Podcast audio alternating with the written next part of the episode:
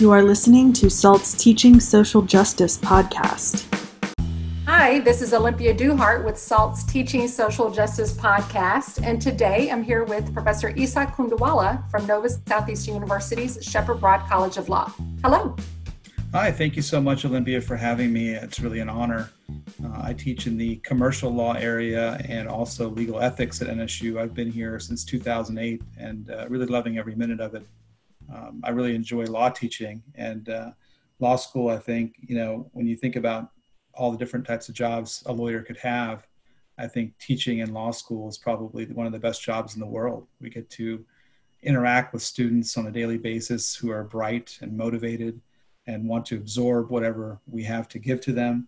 And we get paid to study, talk about, think about, teach, and write about the law. So I guess the only downside is really going to faculty meetings and grading exams, but that's a pretty good trade off, don't you think?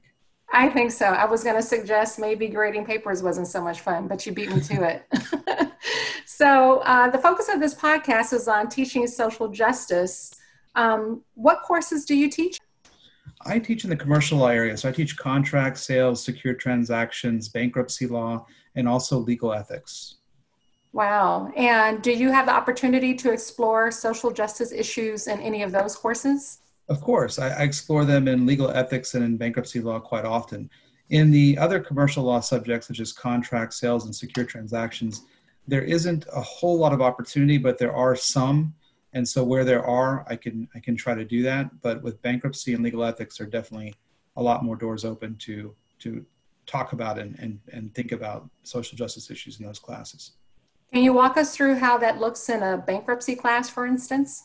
Sure. Uh, well first of all i just want to say when you're thinking about you know teaching social justice in law school it's really the ideal place to do so. Because you know in every course that we teach whether it's contract sales secure transactions bankruptcy legal ethics torts constitutional law we have the opportunity to really shape students uh, thinking and open their minds to different ways of thinking that they may not have perhaps thought about and so and we're also giving them the knowledge and the skill set to think critically about a whole variety of issues in law justice and equity equality and all these different things. And so we really can prepare them to affect change in their communities once they graduate.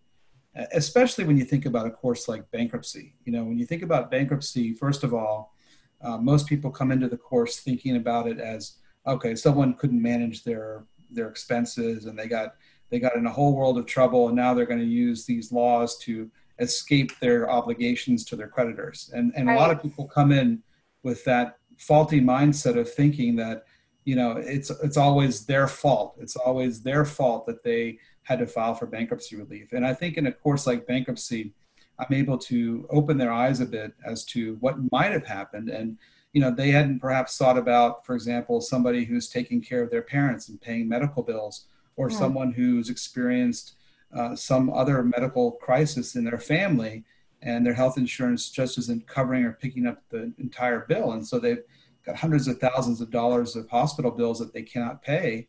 And and you know that ties into our healthcare problems as well. But bankruptcy offers them a way to have a fresh start and to reduce or completely eliminate by discharge a lot of those debts. And so sometimes the students see for the first time in, in, in a course like bankruptcy law all the different reasons why someone might be filing and what i like to do is introduce for example disparities in income when you see someone of color in the same job with the same experience, the same educational background, mm-hmm. making 10 to 20 to 30% less than their white counterpart, that opens eyes and it makes one think about why, why is that the case? They're in the same geographic region, they have the same background, they have the same experience. So income disparity is one area where, where I look at and I show them the facts. And, and how did the students respond to this? Well, they respond to it with shock. I mean, they are they're sometimes they haven't seen this before in their other education, whether it's liberal arts or more focused education in undergraduate studies. They haven't seen this. They haven't seen that there are actual there's actual data that's objective out there that shows the disparities. Another example I can give you is, for example, Chapter 13 type bankruptcies, where that's a five year type repayment plan that some debtors choose to file instead of a Chapter 7. And sometimes they don't choose to file it. That's the only chapter they can file in because they can't pay the Chapter 7 bill. So in a Chapter 7 bankruptcy, mm-hmm. Typically the debtor has to pay the entire lawyer's fees at one time, which makes it not affordable for certain people. And those people tend to be people of color. And so they end up filing a Chapter 13, which allows them to pay their, their bankruptcy attorney over a course of five years. The problem, though, is when you look at the data and you mm-hmm. see that people of color filing Chapter 13 get their cases dismissed at a much higher rate than their white counterparts, again, you have another data point that shows the disparity and the inequities that exist in our legal system.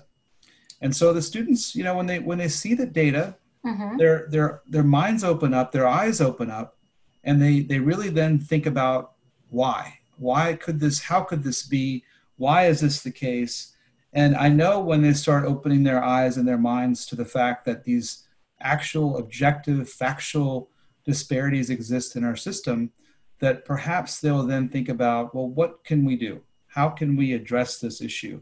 That and, was my next question. Yeah. so you got a little ahead of me. This is so interesting but what is the the remedy? Or do you get to explore this at all in your bankruptcy course?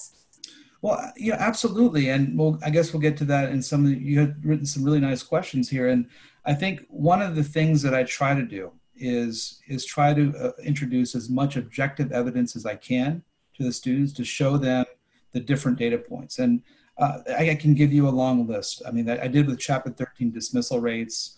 I can show you the difference of people of color and, and hospital bills. I can show you the difference of the amount of student loan debt that people of color have versus their white counterparts. I can show you predatory lending issues that come up.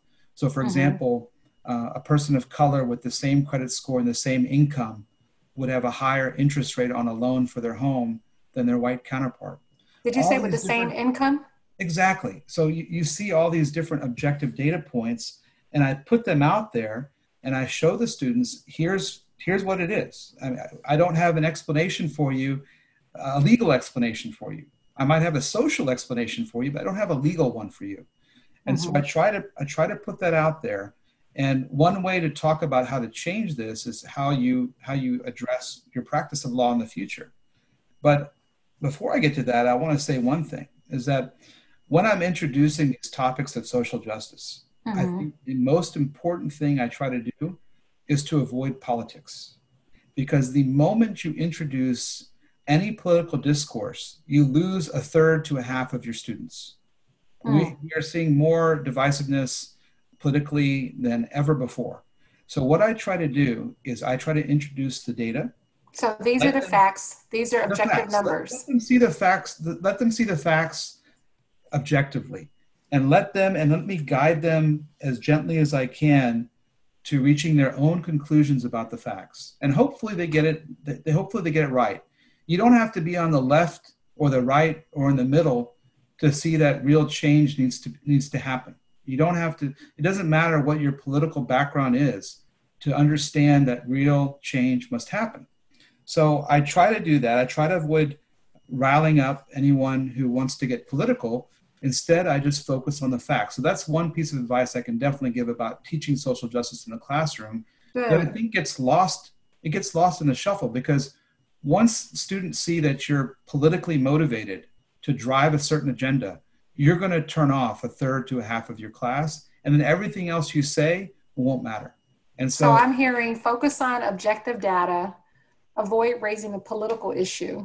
Any other advice for somebody who wants to raise these issues, especially in the area that you're talking about, which I think is so well, critical? I think I think just gently guiding them to their own conclusions, making them think critically about why the facts are what they are.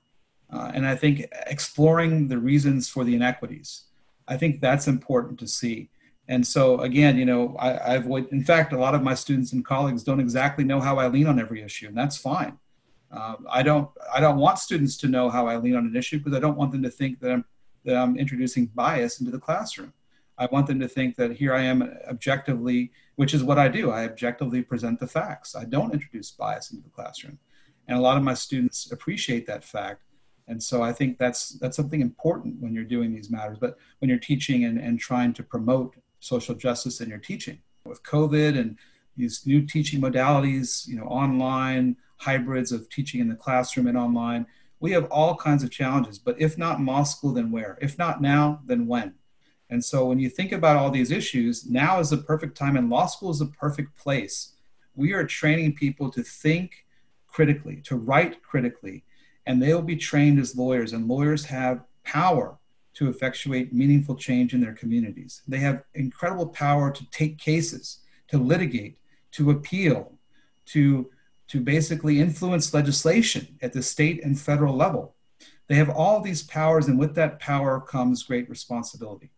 And I think the responsibility is, and this goes back to some of your earlier questions, is that the responsibility is that sometimes you have to encourage students to take cases and causes that are not popular, that are mm-hmm. difficult, mm-hmm. and to do so on a pro bono basis, not for your own profit, but for the betterment of society.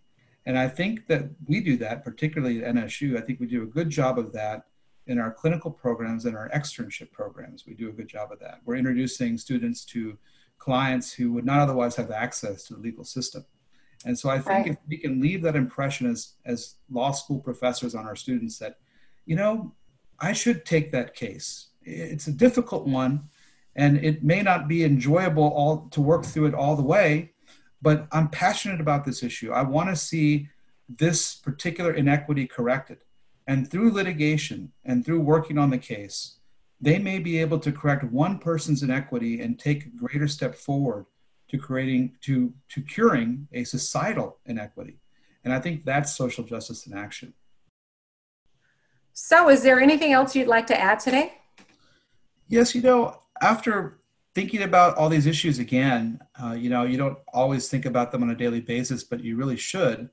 I've decided that I'm going to try to really push for more social justice teaching in all of my classes. I think it's really important to try to find ways to do it and to reach as many students as possible. So I really, I really thank you for this opportunity to talk about these issues. Oh, that's great to hear. Thank you so much. And thank you for spending time with us today. You've enjoyed my it. My honor and my pleasure. Thank you so much, Olympia.